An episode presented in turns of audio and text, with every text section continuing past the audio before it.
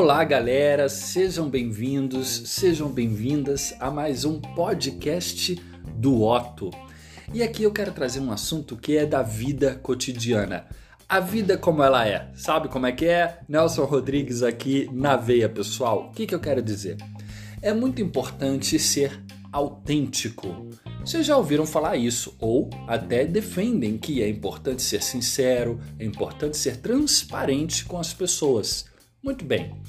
Para sermos transparentes com as pessoas, temos que ser primeiro conosco. E aqui vem a primeira ideia. Você é então autêntico consigo? O que significa ser autêntico com você mesmo? Conseguir ver em cada momento que necessidade sua que está em jogo e os seus sentimentos em relação àquilo. As suas necessidades estão sendo atendidas, naquele momento você precisa de quê? Você precisa de relaxamento de diversão? Você precisa de seriedade para poder concluir um projeto? Qual é a sua necessidade que está em jogo naquela determinada interação humana?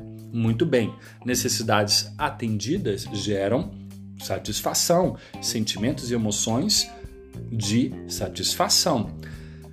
Necessidades não atendidas vão gerar sentimentos e emoções de insatisfação. Não estou dizendo que sejam positivas e negativas, porque existem sinais e os sinais nos permitem consertar alguma coisa que não está funcionando. Tudo tem sua função na grande homeostase, na grande homeostasia que governa o ser humano, homem ou mulher.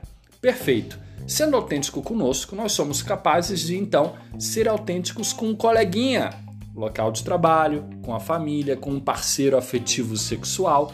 Tudo isso é importante.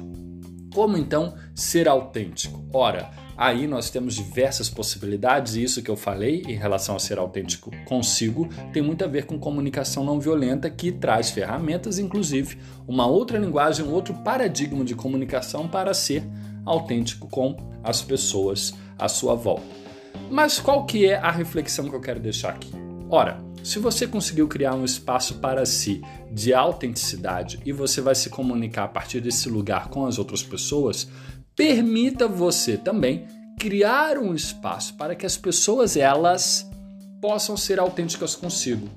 E ser autênticas com você significa que você tem que permitir ou ficar tranquilo com o fato da sinceridade ser recíproca. Você foi sincero, aguente a sinceridade que vem do outro. Você banca isso? Muitas vezes as pessoas, por não quererem bancar ou lidar com a sinceridade do outro, não são elas mesmas sinceras. Tá aí um primeiro obstáculo a ser removido da comunicação autêntica e sincera. Por outro lado, se você quer realmente ser sincero com você, isso é um valor para a sua vida, você vai naturalmente acabar criando um espaço para o outro. Pode levar um tempo, de início pode ser desconfortável, mas os resultados a médio e longo prazo são incomensuráveis. São extremamente positivos no sentido de forjar relações cada vez mais transparentes, sinceras e, consequentemente, confiáveis. É isso, galera. Obrigado por acompanhar aqui mais esse podcast do Otto. Fiquem ligados, stay tuned.